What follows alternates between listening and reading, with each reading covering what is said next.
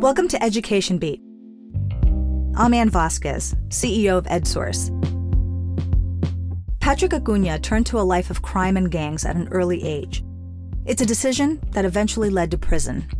But it was behind bars when Patrick received a second chance to transform his life. He enrolled in college and ultimately became a University of California student.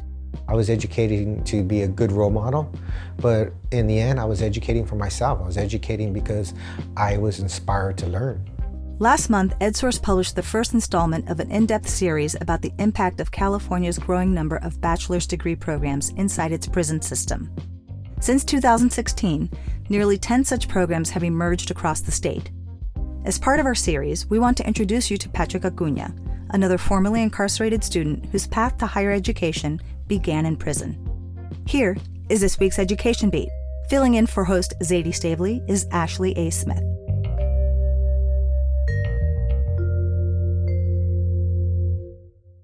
When Patrick Acuña was 19 years old, he was convicted of murder and sentenced to life without the possibility of parole. I was growing older in the prison system. I think I was about 25, and I started thinking, um, what does it mean to be to be a man or an adult? He thought about things like a career, home ownership, raising children, and he knew that none of that was attainable for him anymore. And at the time, there was no opportunity for what are called uh, family visiting or conjugal visiting for an individual who was sentenced to life without parole because we were excluded from that.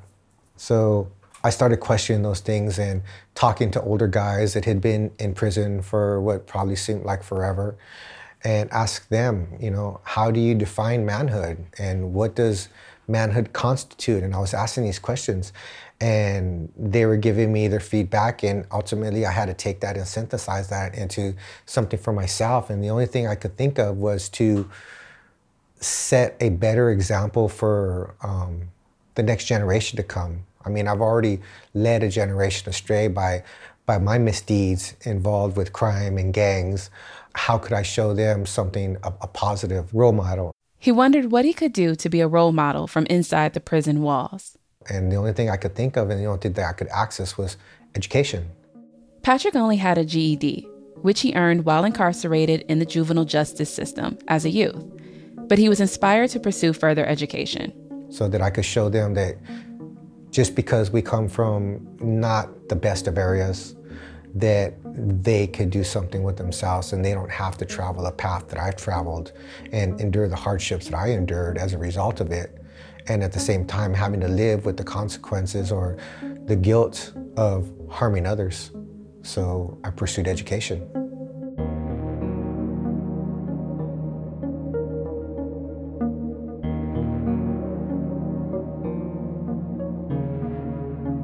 This is Education Beat, getting to the heart of California schools.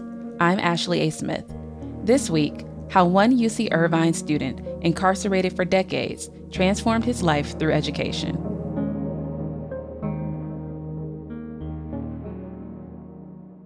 For years, incarcerated people have had access to associate degrees in nearly all of California's 34 prisons.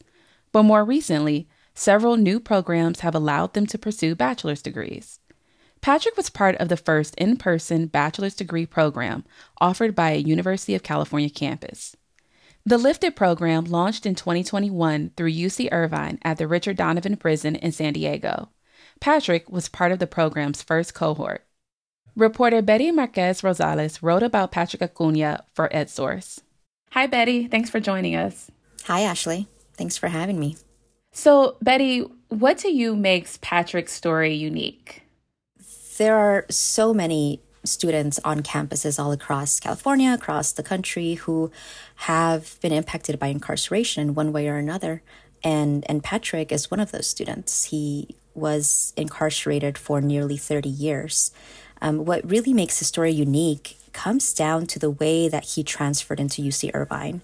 He was accepted into the UC system's first ever bachelor's program inside a prison. And that happened to coincide with a series of events that led to him being released. from that same prison. And once he was released, he had already started that bachelor's program. And so he was able to transfer directly onto the UCI campus to continue his studies there. Patrick, who identifies as Native American and Latino, says he failed at education and turned to crime and gangs. But he says education also failed him. I've always struggled with education. Um, what I didn't know at the time was that I suffered from learning disabilities, dyslexia, dyscalculia mainly. Dyslexia is a learning disorder that makes it difficult to read and identify speech, and dyscalculia is a learning disability that makes it difficult to understand numbers, math, and problem solving. Despite this, Patrick said he loved learning as a child. I thought I was never any good at it, but in reality, I was just undiagnosed. Had I been diagnosed, maybe taught a few techniques, or just been made cognizant, aware that there was this problem that I was experiencing, and that there was reasons why um, I couldn't memorize my alphabet or my multiplication chart, or why when I was in first grade and all the way to third grade, I just really couldn't read. He says he mostly received negative feedback from his teachers. I didn't try hard enough, or, you know, I was just stupid, or I would never be any good. And I started to internalize a lot of that, even though I continued to try. They used to give you your, your letter grade for how well you did in your testing and your assignments, but they also gave you another grade for, you know, your effort. And my effort was always outstanding. You know, I had high marks in effort, but when it came down to the letter grade, F's, F's. While in prison, Patrick spent some time in solitary confinement in his early 20s. It was there, of all places, that he found a mentor that would give him his first exposure to the positive side of education. In that place, you're just locked in your cell. There's not much to do, and there'd be a lot of book sharing amongst uh, the other individuals that were there.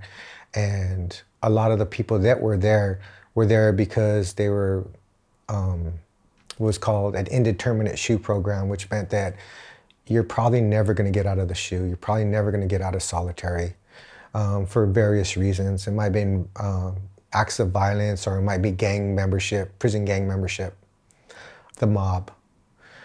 And a lot of times that they would send like the youngsters there, they would send us books and tell us, hey, youngster, read this book.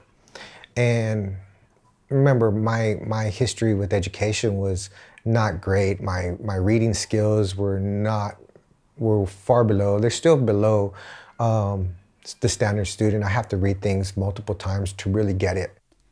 In solitary was an older man deeply involved in gang culture, but also suffering from a terminal illness. And he sent me uh, the Meditations of Marcus Aurelius. And I remember this book was like underlined and dog-eared and, and beat up. And he told me, he says, I sleep with this under my head every night.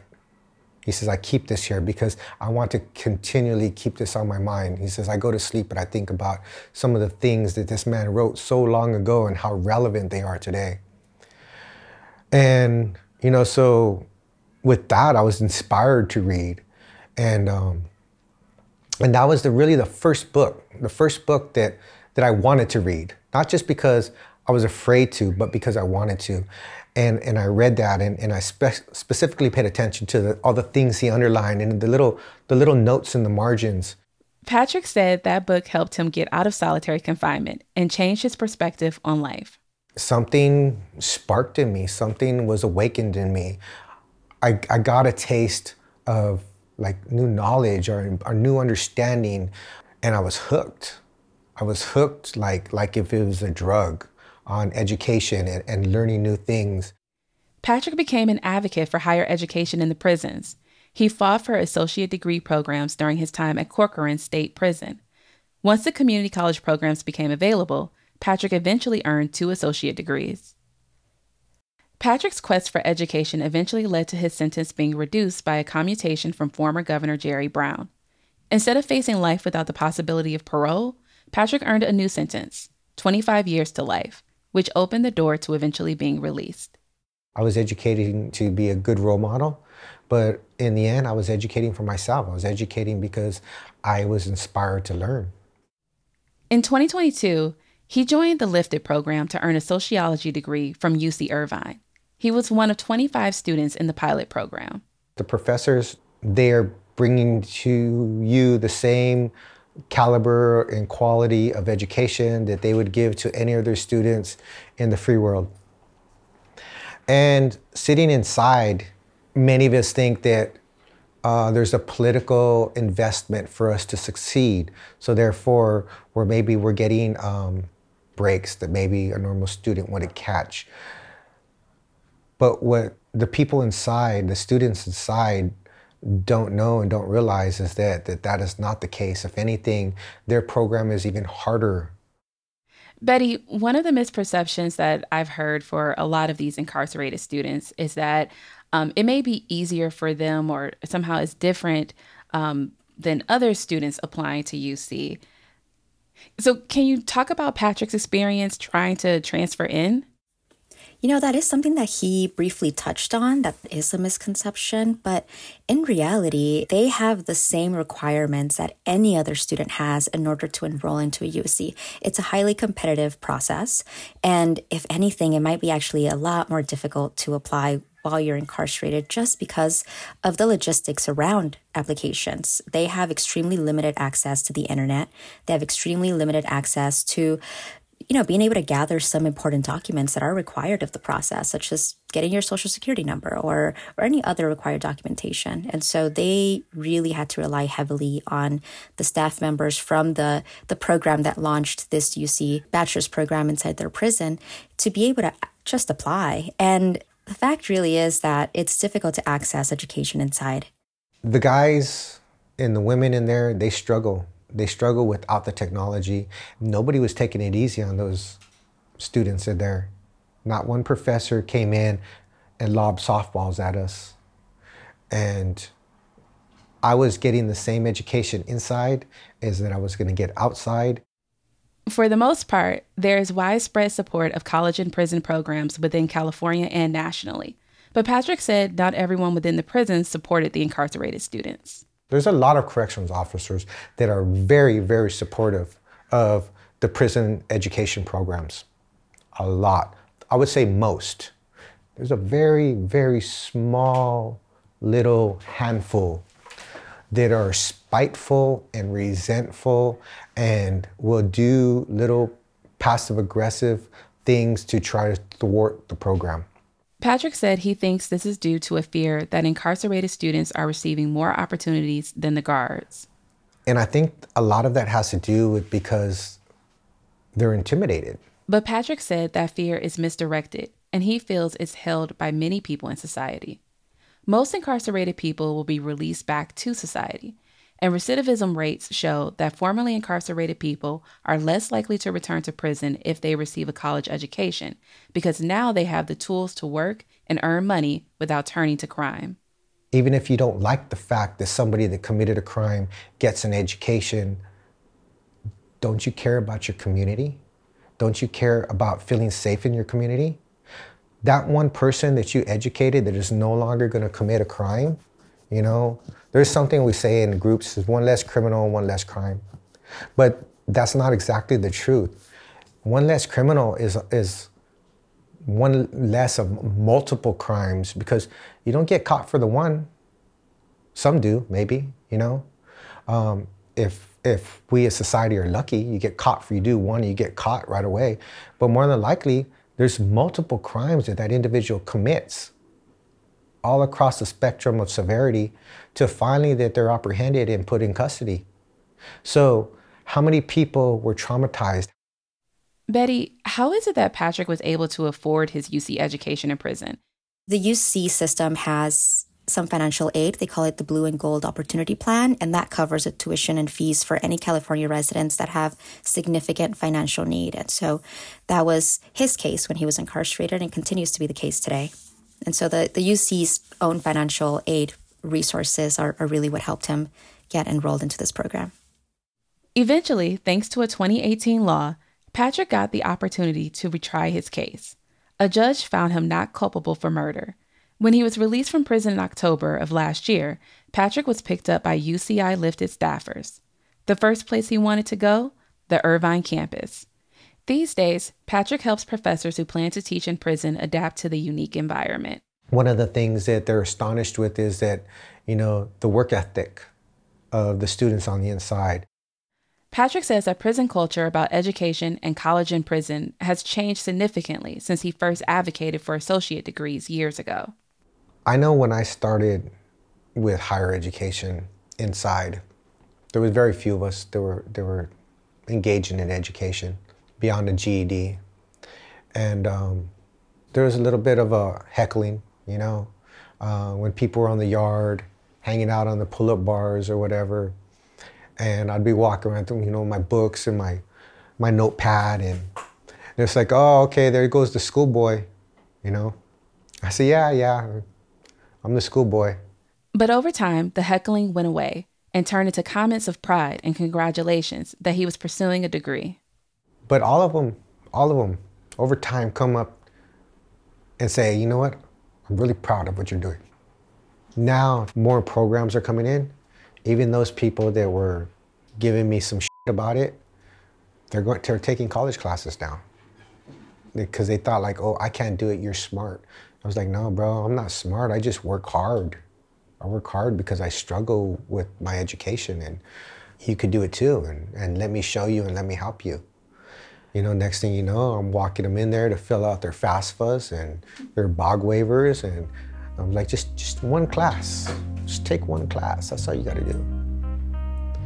And now they have associate's degrees.